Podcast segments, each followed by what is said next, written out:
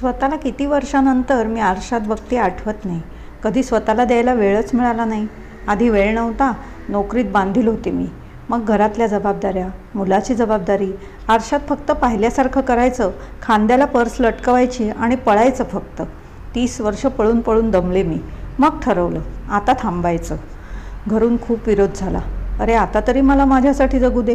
सतत सगळ्यांसाठी जगणं कंटाळा आला आहे मला. खूप दमली आहे मी. विश्रांती मागत नाही आहे पण रुटीनमधून बदल हवा आहे नवऱ्यानं हात जोडली. भिकेचे डोहाळे दुसरं काय? काहीतरी वाचत असतेस. मग व्यक्तिस्वातंत्र्य वगैरे गोष्टींनी भारावून जायचं. मग काय तर म्हणे एकटीच प्रवासाला जाणार. सगळं परदेशी अनुकरण. दुसरं काय? एक तर आता नोकरी सोडून बसलीस. पाचच वर्ष तर राहिली होती. काय प्रॉब्लेम होता? काहीतरी फालतू खूळ म्हणे स्वतःसाठी जगायचं आहे. इतकं सगळं सुनावून तो मित्रांबरोबर पार्टी करायला निघून गेला. माझ्या मनात आलं परकीयांशी लढण्यापेक्षा स्वकीयांशी लढणं जास्त कठीण आहे. त्यांना आपल्यातल्या वीक पॉईंटशी कसं खेळायचं हे पक्क ठाऊक असतं.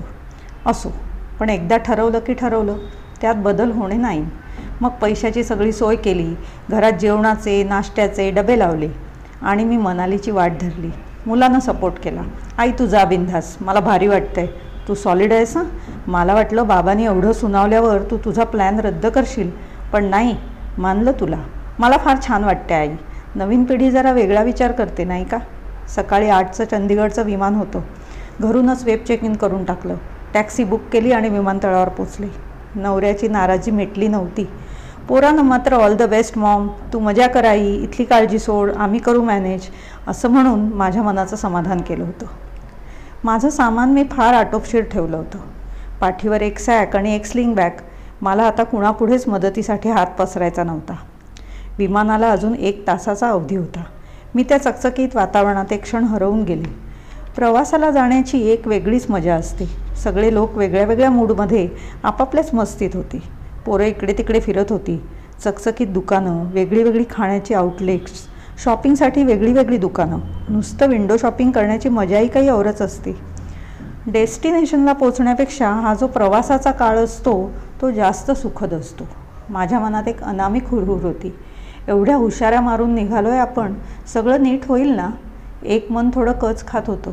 पण मग स्ट्रॉंग मनानं त्या कमकुवत मनावर विजय मिळवला. स्मार्टपणे आपण मस्तपैकी विमानतळावर फिरलो. एक मस्त कॉफी घेतली आणि चंदीगडचं विमान पकडलं. खिडकीत बसून आभाळ निरखताना आयुष्य असं झरझर डोळ्यासमोरून जात होतं. हाताच्या कवेत आभाळ मावेना.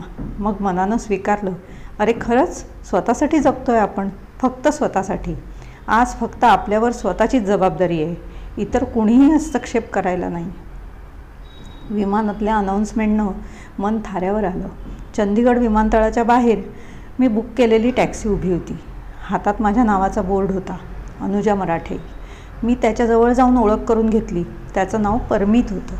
आइए मॅडम जी. त्यानं हसतमुखानं माझं स्वागत केलं. आप मेरे साथ आईये गाडी वहाँ खडी आहे मी ब्लॅक कलरची मोठी एस यू व्ही बुक केली होती. खरं तर मी एकटीच होते. सामानही फारसं नव्हतं. परमित माझ्याकडे पाहतच राहिला. सामान मागच्या सीटवर टाकलं कॅमेरा हातात घेतला आणि पुढच्या सीटवर बसले. आप आगे बैठेंगी मॅडम? परमितनं विचारलं. हो मला शूट करायचं आहे खूप फोटोही काढायचे आहेत. तुला काही प्रॉब्लेम? नाही नाही मॅडम जी मैंने ऐसेही पूछा. अरे मला खूप बोलायचं आहे इथला निसर्ग वेळ लावतो मला. याआधी अनेक वेळा मी इथे आली आहे पण तेव्हा बाहेर पडायला वेळच नव्हता. इतर माणसांच्या मनाप्रमाणे प्रवास केला मी त्यावेळी. आताचा प्रवास वेगळा आहे. तू मस्त चालव गाडी. कुठेतरी थांबून चहा नाश्ता करू आपण. जी मॅडम जैसा आप कहे. विलासपूर आलो. रस्त्याला थोडं ट्रॅफिक होतं. परमित चांगला मुलगा होता. बावीस तेवीस वर्षाचा हा पंजाबी पोरगा गाडी चालवून त्याचं पोट भरत होता. त्याच्या घरची शेतीवाडी पण खूप होती. पण नुसती शेती करण्यापेक्षा जोडधंदा म्हणून हे गाडी चालवणं होतं. आता मंडी येईल ना रे तिथं खाऊया काहीतरी. जी मॅडम. एका चांगल्या ढाब्यावर आम्ही गाडी थांबवली. परमितला मी माझ्यासोबत आग्रह करून खायला घातलं. त्याची माझी गप्पांची मैफल जमली. माझ्यासमोर डिशमध्ये गरम गरम आलू परोठा आणि त्यावर तरंगणारं लोणी होतं. आता पुढचे काही दिवस परोठा काली दाल चावल राजमा हेच माझे साथीदार असणार होते. एक कडक मिठी कॉफी घेऊन मी पुढच्या प्रवासाला सुरुवात केली. देवभूमी हिमाचल में आपका स्वागत है. ही पाटी बघितली की आजही मनात एक वेगळीच अनुभूती निर्माण होते. अनेक आठवणी ताज्या होतात. पण का कोणास ठाऊक यावेळेस त्या आठवणी मला त्रास देत नव्हत्या. नवीन आठवणींची निर्मिती होत होती. मन अजून तरंगायला लागलं. मंडी सोडून पुढे गेलो की मग हवेतला बदल जाणवायला लागतो. हिमाचलचा हा थंडावा मनाला वेगळीच ऊब देऊन जातो. रस्ते वळणदार व्हायला लागले. मनालीचा टनेल क्रॉस झाला तेव्हा संध्याकाळचे चार वाजले होते. सहा वाजेपर्यंत पोचू आपण. परमीत फार छान गाडी चालवत होता. हळूहळू आता बर्फाचे डोंगर दिसायला लागले होते. आपण एकट्यानं प्रवास केला तर? मी स्वतःवरच खुश झाले. हॉटेलच्या समोर परमितनं गाडी थांबवली. स्वतःचं व्हिजिटिंग कार्ड द्यायला तो विसरला नाही. मॅडम जी आप वापस जाने के दो दिन पहले कॉल कीजिएगा. मैं आ जाऊंगा. मी हो म्हटलं आणि नमस्कार केला. फार सुंदर गाडी चालवलीस हं? कसलाही त्रास झाला नाही प्रवासात. हॉटेल सुंदर होतं. सगळं बुकिंग मी स्वतः केलं होतं. मनालीच्या मार्केटपासून दोन किलोमीटर दूर. मी इथे मनशांतीसाठी आले होते.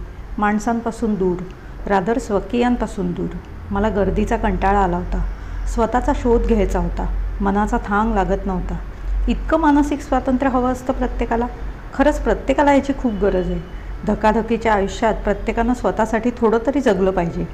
आरशासमोर उभी राहून मी स्वतःला निरखते मस्त तयार झाले. ट्रॅक पॅन्ट टी शर्टवर जॅकेट गळ्यात एक स्टोल हातात कॅमेरा. आता माझी भटकंती सुरू झाली आहे. उद्यापासून पुढचा एक महिना मी एका घरात राहणार आहे म्हणजे होमस्टे. होमस्टे करणार आहे. अख्खा हिमाचल पालथा घालणार आहे. कधी चालत कधी सायकलवर कधी गाडी घेऊन. बंधनातून मुक्तता काय असते हे अनुभवल्याशिवाय कळणारच नाही. संसाराच्या रहाटगाडग्यातून जरा बाहेर पडली आहे स्वतःचा शोध घ्यायला. स्वकीयांवर केलेली ही पहिली मात.